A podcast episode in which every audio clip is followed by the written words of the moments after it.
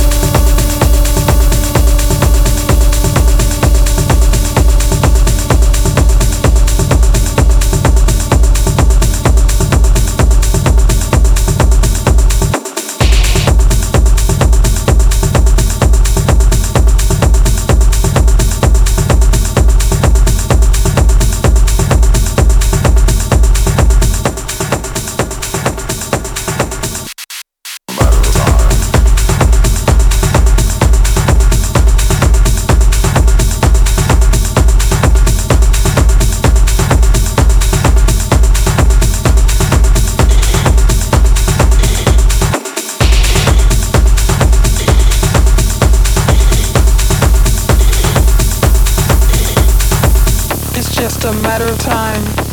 In the summertime, you'll be mine, all mine.